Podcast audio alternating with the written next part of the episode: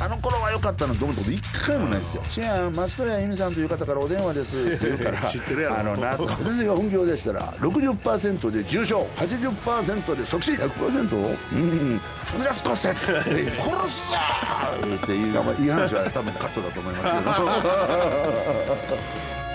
けど。おっす。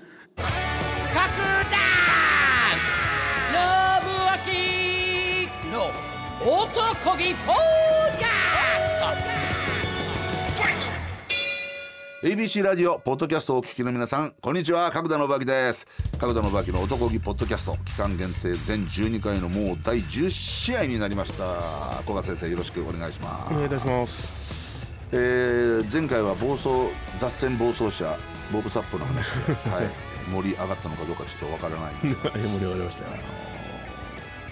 まあ今日もその引き続き、えーボブサップだとかまあ皆さんちょっと興味を持ってくださってるようなので、格闘技のまあなんだろう暴露とかじゃなくて裏話を、ん。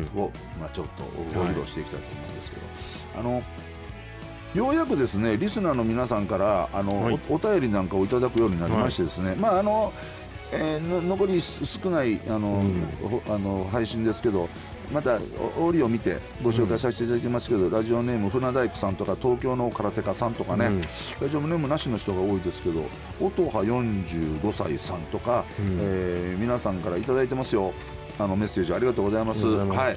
あのーまあね、お悩み相談なんかもできればいいんですけど、ん。とりあえず今回はえーボブサップの続きを。はい。レフェリー。ボブサップのはい続きとそのレフェリーってね、うん。あの僕ジャンクスポーツっていう番組に出た時に、したねあの今もあるのかメジャー今はねな特番みたいな。あのはい。バラエティー班が作ってるんですよ、うん。僕らが出てた頃はスポーツ局が作ってたんですよ。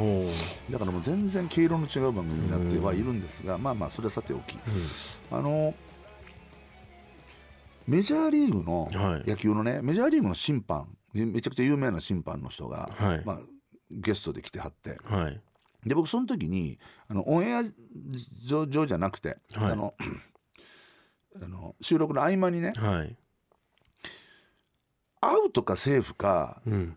分からない時ないですか？と、今のボールやろかストライクやろかって迷うことないですっうん。て聞いたらニコッと笑って「ありますよ」って言うわけですよ。でそんな時にどういう判定をされるんですかって聞いたら、そそういう時は、はい。えーホームのチーム？はい。ホームのチームに有利な判定をしますと。うん。あるいは自分がちょっとひいきにしているチームをうん。に有利な判定をします。と。おそれがプロの審判ですと。うん。えー、それそんなんでクレームつかないですか？って話をしたら我々メジャーリーグのああのレフェリーははい。そのオフのオフの時にそのリトルリーグだとかその子供たちのちっちゃな子供たちの野球チームの試合のゲームのその審判をボランティアでやるんですと。はい。でわざとそこでは間違った判定をしたり、うん。アウトなのにセーフとか、ん。ボールなのにストライクとかってはいいう、わざとそういうミスレフェリングをすするんですと、うん。で試合が終わった後にみんなを集めて、はい。今日のどうだった？って聞くと当然子供たちから、あれは絶対アウトだと思いますとか絶対セーフだと思いますとかっていろんな意見が出てくる、じゃあそういう時はどうしたらいいと思う？あ親に言うとか、もうげん野球やめるとかい いろんな返事が返ってくる。それを全部聞いた後でそんな時はね一晩寝て忘れなさいって。審判も人間なんだよ。うん。っていうき教育をもう子供の頃からするんですね、うん。だからメジャーリーグってうん。もう審判の判定に舌打ちしただけで退場ですからねゲラウトですからね、だそれを僕はいつもその K1 のルールレビューっていうのが大会の前日記者会見が終わった後にルールレビューっていうのがあるんですよ、はい。そこで選手をみんな集めて選手とトレーナー集めて、僕が英語ではい。注意事項もうルールは分かってるよなと今更、はい。このパンチは OK これは反則なんていうのを君たち一流選手から分かってますよねと、うん何を君あなたたちが意識しなきゃいけないかっていうのは、うん。これは K1 っていうのはテレビがうん。あってのテレビのブロードキャスティング放送が最初にありきのイベントなんだよ、ん。だからテレビの視聴率うん。イコールあなたたちの評価につながりますと。うん。で視聴率が上がればスポンサーもお金をたくさん出してくれます、でも視聴率が取れないとスポンサーは撤退します。はい。だからなどういう意味かあなたたちが面白い試合をしないとうん。視聴率が取れないんですよと。で視聴率が取れなくなったらこのイベントがなくなりますよと。そうですね。いつまでもあると思っちゃダメですよと、これがこのイベントが存続していくかどうかっていうのはあなたたちがどれだけアグレッシブにうん。倒しに行くっていうね。はだから3ラウンドなわけですよ。いうん。5ラウンドだったら12ラウンドは様子を見ようなんだけど3ラウンドしかないからもう先に倒した方が勝ち。倒しに行かせる KOKOKO うん。がやっぱし視聴率取るっていう。だからそういう試合運びをしないとうん。あなたたちその安定してきてお金も先もらってうん。どういう契約してるのか知らんけどと。ね。何試合も年間何試合契約してお金半金とかもらってん。日本に来りゃファンはチヤホヤチヤホヤするし あんたら国帰ったら誰も知らんやろと。はい日本だけやぞと綺麗なホテルに泊めてもらってフードマネーまでもらってこんな扱いを受けるのここだけだよと、うん。この職場をあなたたちなくしていいんですかと。うん。いう説明をするんです。ルールなんてもう分かってるやろと「あ Do you know?」で終わりなんですよ。あなたたちの知ってる通りっていう。大事なのはって話をする、ん。そうするとまあ苦い顔するやつもおればあなんかいいアーネスト・ホーストなんかボーンと机叩いて、は意味がわからないっつって退出しちゃいましたからね。どこにムカついたんですかね。あのそのだからそのプロとしての,、はい。その要は意識にかけるぞと。あっていう話、うん。で特にやっぱホーストってほら強いねんけど、はい。なんか面白くない、確かに。あのまあいつの時代もそうですわね、うん。あの強すぎるやつってはい。やっぱ面白みがないというかファンが感情移入しにくいんですよ。ね。あまりにも強すぎて、はい。またホーストやんっていう。だから勝っても負けてもノックアウトのジェロム・レバンナとかね、確かに。なかなか勝てないのに最後に最後の最後に勝ったアンディとかいうのにはいやっぱ感情移入するから、確かにそうですね。アーネスト・ホーストっていうのはものすごく感情移入をしにくい選手だったと思いますわ。うん。うまい巧みな感じで。巧みな感じでね。そういう意味ではこう一般の人からしたらちょっと物足りんなみたいになってますね。すぎて、はそりゃ強いのは分かるけど、はいっていうであんな感じでポーカーフェイスでしょ？喜怒哀楽をあまり表表現しないし、いでもホーストはそのパーンと出ていったけど、はい。そのルールリビング終わった後みんなが会場外出た時にずっと来て「I'm sorry」ってちゃんと謝ってくれましたよ。だからこの人やっぱちゃんと紳士だなっていうのもあるしやっぱしあの選手はみんな僕のことだけはミスターって呼んでくれました、ミスター角田って言ってすごくリスペクトしてくれたし、あのバダハリっていうねはい。もうチャンピオンになってもおかししくない、あいつこそオランダの。もうちょっと賢けりゃチャンピオンになってたのにお金も稼げるのに、なんか自分の感情をコントロールできなくなってバーンと反則しよるんですね。はでグランプリの決勝戦で、えーレミ・ボンヤスキーと、えーバタハリという、うん。まあ順当にいけばこれ勢いも見てバタハリ優勝やぞと、僕も思ってそのレフェリーやったんですよ。で倒れたレミーにた殴りかかっていって、もううわーなって。で僕その時バダハリ正面からですよ、はい。正面から割って入ってバダハリの体に手を回して、半分持ち上げながらロープに押し付けて もう要は攻撃できないように、はい。で止めたんですよ。はい。で結局あの時はレミーがもう起きてけえへんかったから、あれセコンドも立つなって言うんですよ。はい。ここはね、はい僕らやっぱ侍は、はい。ここでクソやらせてくださいの世界ですわ、はいはい。フラフラになりながらも、はい。あいつらやっぱ違いますわ。はだってもう優勝したらな何千万でしょ？いはい。寝とけと。向こうの反則やから。はいってなるわけですよ。それじゃあ言ったでしょと、それじゃあ ファンは離れるのよと、レミー・ボンヤスキー、ね、寝たあいつ。あいつもうすぐ反則されたらもうすぐあの倒れるみたいに思われたら、あなたの人気、株株株価にも関わってきますよと、ね。いつも急所蹴られるやつおるんでもう大体一緒なんですよ。あの誰とはこれピー絶対ピーで言ってくださいね、いつも急所蹴られるのは、まこの4人、い。っ？つも急所蹴られる。なぜか構えが悪いんですよ。うん。蹴られる構えしてるんですよ。蹴られないと思ってやってるから当たるんですよ、うん。うん。ムエタイなんてファールカップつけてますよ、はい。でもちろん急所は反則ないけど、そのわざと狙って股間を蹴り上げるのは反則やけど、例えば下腹部狙って蹴っていく、ローキックで内股を狙って蹴っていく、インサイドローキックなんて蹴ってたら、さっきあのこの前話した後頭部にパンチが当たってしまうのも、わざと狙うんじゃなくて動きの中で当たるっていうのが内もものローキック狙ってったら急所に当たることもあるわけですよ。はい。そうすると胸体なんかだと急所に当たって倒れてもそれが攻撃の要はうん。あのなんていうの？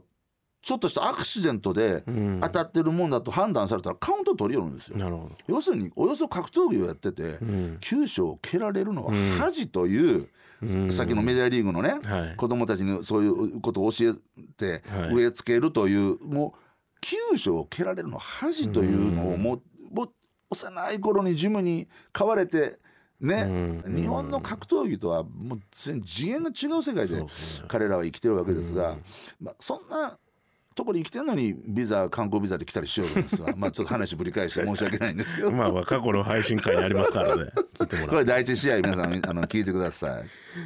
まあ、えーそんなうんそのレフェリーのね、その苦労話もいろいろああるんでねまたレフェリーの話はねこれだけでまあ50分ぐらいかかるのでいろいろと散りばめていきたいと思うんですけどボブ・サップの話の続編に入る前に、はい。僕ちらっと前にお話ししたかも分かりませんけど、はい。93年に開催された第1回 k 1グランプリ、これはまあ日本の佐竹選手が出場しました、まあ、佐竹選手が優勝してくれるのが、まあ、理想だとは思いますけども、まあ世界中から集まったこのファイターたちがまあお化けがいっぱいおった。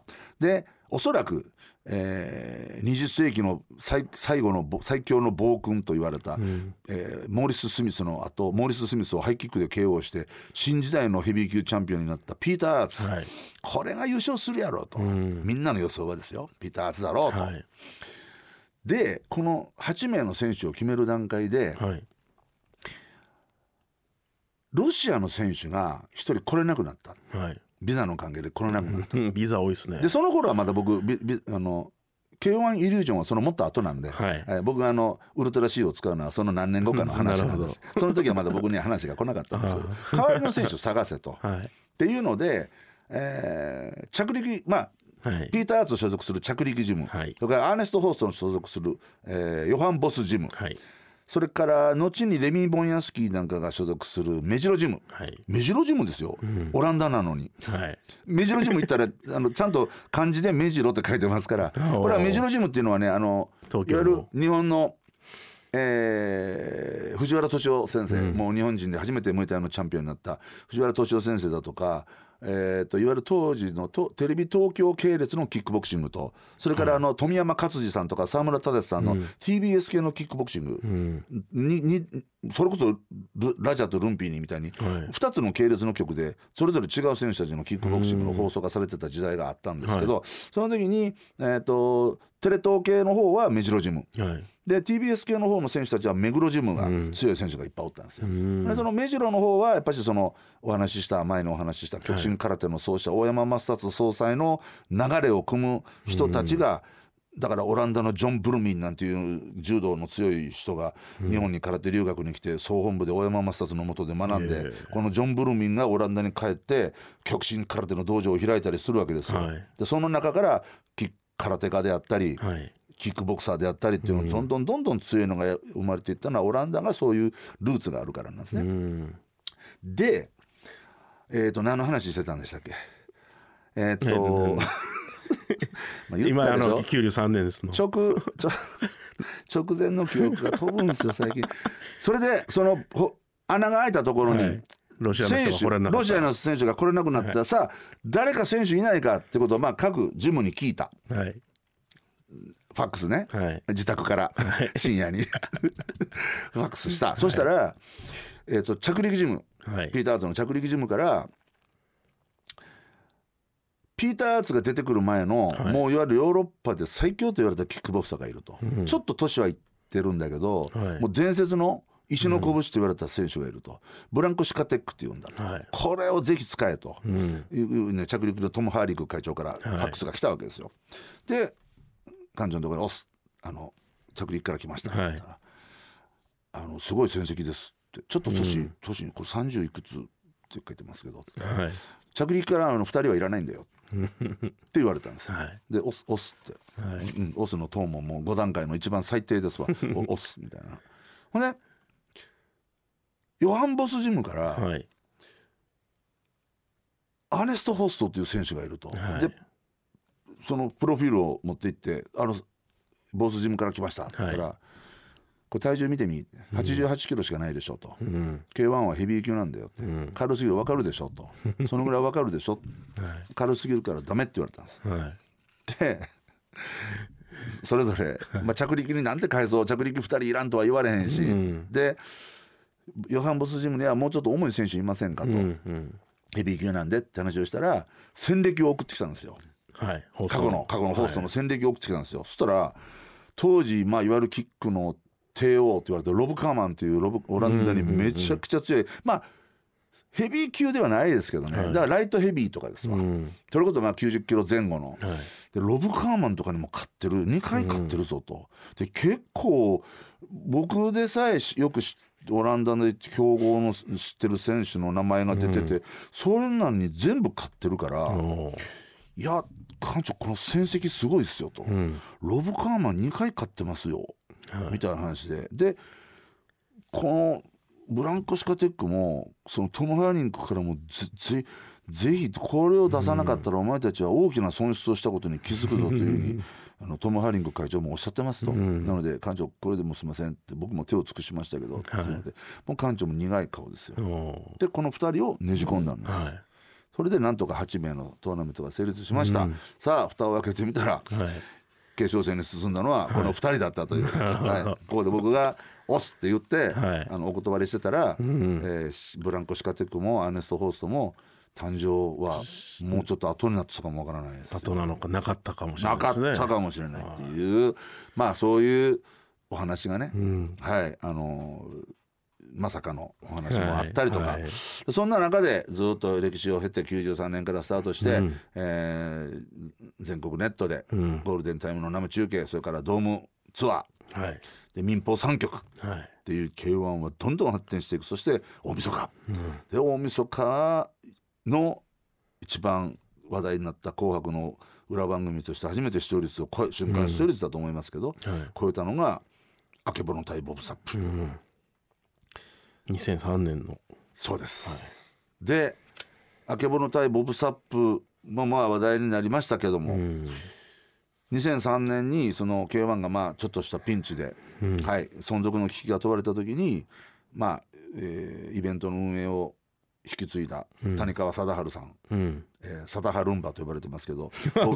僕,、はい、僕と同い年でもともとあのベースボールマガジン社の はい格闘技通信の編集長だったんですけどね、えーだからこの前久しぶりにあの製造会館の全日本に谷川さん久しぶりに来て、はい。でわあ久しぶりって握手交わして、はい。でいろんな人と話してるとかで。あの角田さんをスターにしたのは僕だからってみんなに言ってます。格闘技通信でね、まあ、ピックアップしてもらって「涙と感動のなにわ男」っていうキャッチフレーズつけてくれたのも谷川さんです。ああそうなんですね。そうなんですそうなんですよ。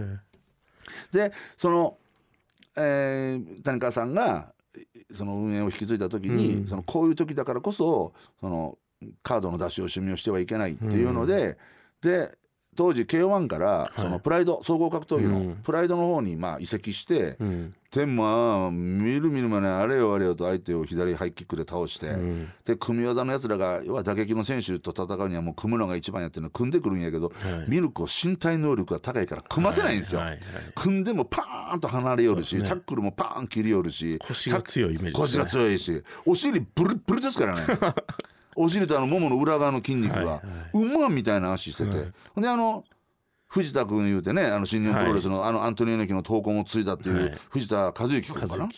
藤田和之君があのミルコにタックルしていったところにミルコが膝蹴りカーン合わせて、藤田君のこの眉間、あの横、うん。5センチぐらいパックリでもう中の骨見えてましたからね、そんなんでもうミルコ・クロコップすごいっていう話になって、でそこで谷川さんが組んだのが、ミルコ・クロコップとボブ・サップの頂上対決、でこの試合も僕はレフェリーをやりました、はい。やっぱミルコの敵ではなかったですね、カーン！ミルコの左ストレートがボブ・サップの目に入って、でまあいわゆる眼下底骨折ですわ、もう水子あのボブサップダウンですわ、僕もダウンカウントをしながら ワンツーってしながらほら見てみようお前練習もせんとテレビばっかり出てるからこうなんねんと1本ぐらいこっちへ回さんかいカンカンカンカンカンカンですわ。で KO 勝ちメルコ最強になった、ところがこのボブサップがこれ3月だったと記憶してるんですがはい3月でした2003年のね3月のこの試合で、ボブサップが眼下底骨折をしました。はいボブサップ実はこの年の6月に K1 ラスベガス大会で全米デビュー、うん。日本で有名になって逆輸入しての全米デビュー戦を組んでたんですよ。はい。2003年6月ラスベガスミラージュホテルです。はい。ミルコ対ボブサップの試合が終わって1ヶ月ぐらいしてからですかね、うん。谷川さんから電話かかってきて。はい。で僕車運転してたら「ちょっと車運転してちょっと止めますわ」言って。はい。いやー試合大変ですよ。どうしたんですか？いやボブサップが試合できなくなっちゃったんですよ。眼下底骨折って「はあ」つって。で6月ラスベガスですよ」はあいやもうだって土曜日のゴールデンフジテレビ枠取ってるし。いやいや他に選手いっぱいいるじゃないですか、ピーター・ツホーストいるじゃないですか。冷静をいっぱいいますやん、いやいや土曜日のゴールデンはその老若男女はい。みんなが見る時間帯だと。うん。でピーターズ・ザ・ホースだって確かに人気だけど、まだまだその市民権を得るというところまで行ってないんだ、もう一部の格闘技のファンの間ではめちゃくちゃ有名だけど、土曜日のゴールデンで勝利をするためにはボブ・サップ、もう子供も知ってるおじいちゃんおばあちゃんまで知ってる、はい。こういう選手じゃないとダメなそれが出れなくなった、はいそれ困りましたねって「いやー」ってほんで「なんで僕に電話してきたんですか?」って言ったら「はいいやー知らん K1 にもう一人子供からおじいちゃんおばあちゃんまでみんなが知ってるファイターがいるんですよ」って言うから「そんなやついてましたっけ?」って言ったら「知らんラスベガスで引退試合をやりましょう」って言うから「え引退試合って僕まだ引退するつもりないんですけど」っていう話でまあそこで延々交渉されて、まあまあまあその選手であり競技統括でレベリーをやりながら選手という二足のわらじもまああんまり印象良くないでしょと、もうどっちかに専念しましょうよって。もうむしろもうシアンももうその年やし43ですからね。もうシアン考えてくださいと。プロのアスリートね。格闘技だけじゃなくて野球だとかサッカーだろうが何だろうが、プロのアスリートで引退の花道を飾ってもらえる選手がどれだけいるか。ごくごく一部の選手で他はいつの間にか忘れ去られて、スーッとフェードアウトしていくんですよと、シアン土曜日のゴールデン。でこの引退試合のために特番を一本食事テレビが作ります。うん。でラスベガスのミラージュですよと。大阪府立体育館じゃないんですよと。ミラージュホテルで最後の試合、こんな花道ないでしょうと、うん。ファイトマネーも今までの倍は出しましょうと。はい。っていうので僕もいろいろ考えて、確かにまあその一理あるなと、うん兼兼任？レフェリーと選手兼任っていうのもおかしな話やと、うん。じゃあちゃんと責任持って競技統括の職務全うできるのか？お前が試合出る時はじゃあほっぽらかしかっていう話になる、うん。で確かに引退もそうやなと、うん。僕らはやっぱりホーストとかアーツみたいなメジャーなヘビー級の選手ではないから、なんならなんで角でも戦ってんねんぐらいの僕は感覚でおったから、でそういう中でこういう花道を作ってもらえるということは自分の人生の区切一つの区切りとして、まあ、ジャパニーズ空手ドリームがはい。ここまで来て最後はラスベガスで終わるかと、じゃあ分かりましたと。ただ対戦相手は今まで僕負けた相手。はい。何人かいるんでね、ん。まあ、オオーストラリアのスタンザマンもそうだし、うん。なんならリングスの時代にボロボボコボコにされたディック・フライっていうのがいるんですよ、もう悪い。体中刃物傷だらけの。もう見るからにお前絶対何人殺してんのぐらいの。ディック・フライとか、ああ今なら負けないと、うん。今ならまあ勝ち負けは別にして、絶対にあの頃のメンタルの弱い僕とは違う、だからこのどっちかでオファーしてくれって言ったら、どっちも断ってきよったんですよ。なんで断ったんかは知らないですけどいやもうホワイトマネーその倍いらんと、その倍ってする半分向こうにやってくれてもいいから、そそれでオファーしてって、してくださいって話をしたんだけど2人とも断ってきましたと。うん。師範武蔵とどうですか?」って言うから「いやいやで別に武蔵と僕やる必要ないでしょ」って。どう見たって今の武蔵の方が絶対強いの分かってますやん。ところがやっぱりその当時僕その K1 ジャパンの選手がねなかなかチャンスを作ってもらって舞台も作ってもらってるのになかなか結果が出せない、結果が出せないのに。なんか髪の毛の色が変わったりトランクスのデザインだけは毎回変わってると、いやいやそっちちゃうやろと。試合の中身を変えようと。いや別に金髪でも何色でもいいんですよと、ね？構わへんねんけど、まずは試合の中身で評価してもらおうよと、その上でのファッションだったりデザインだったりそれはプロやから何してもいいやんかって言ってるんやけど、彼らはそういうふうに受け取れないんですよ。うるさいおっさんやと。面倒くさいおっさんやと。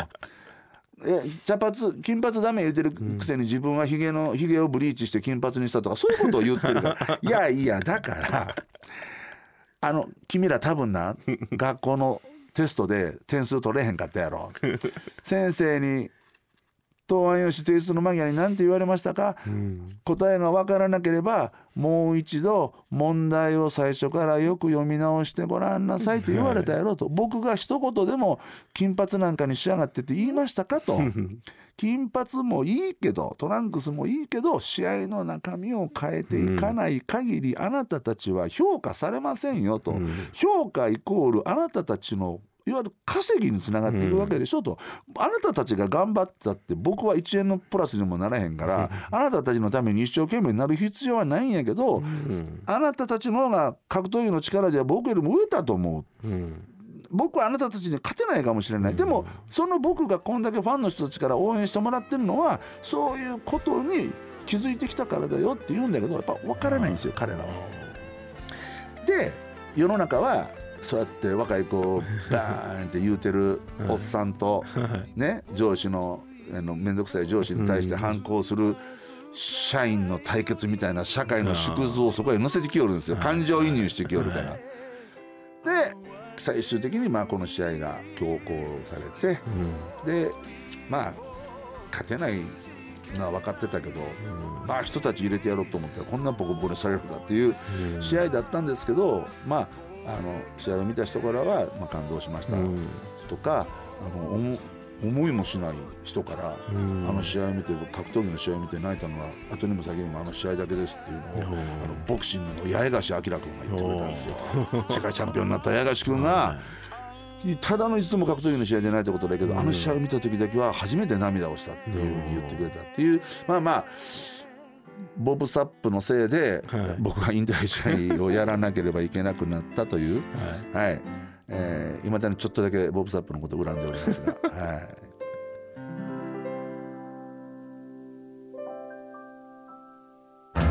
い、この番組は ABC ラジオの公式ホームページのほか Apple Podcast、Spotify、Amazon Music など各種ポッドキャストプラットフォームで好評配信中です。音こぎ Podcast そしてこの番組はリスナーの皆さんからのお便りを募集中です。私角田信明への質問やどんなことでもぜひお寄せください。宛先は角田アットマーク ABC1008.com までお待ちしております。シェゲのベイベー音こぎ Podcast. Podcast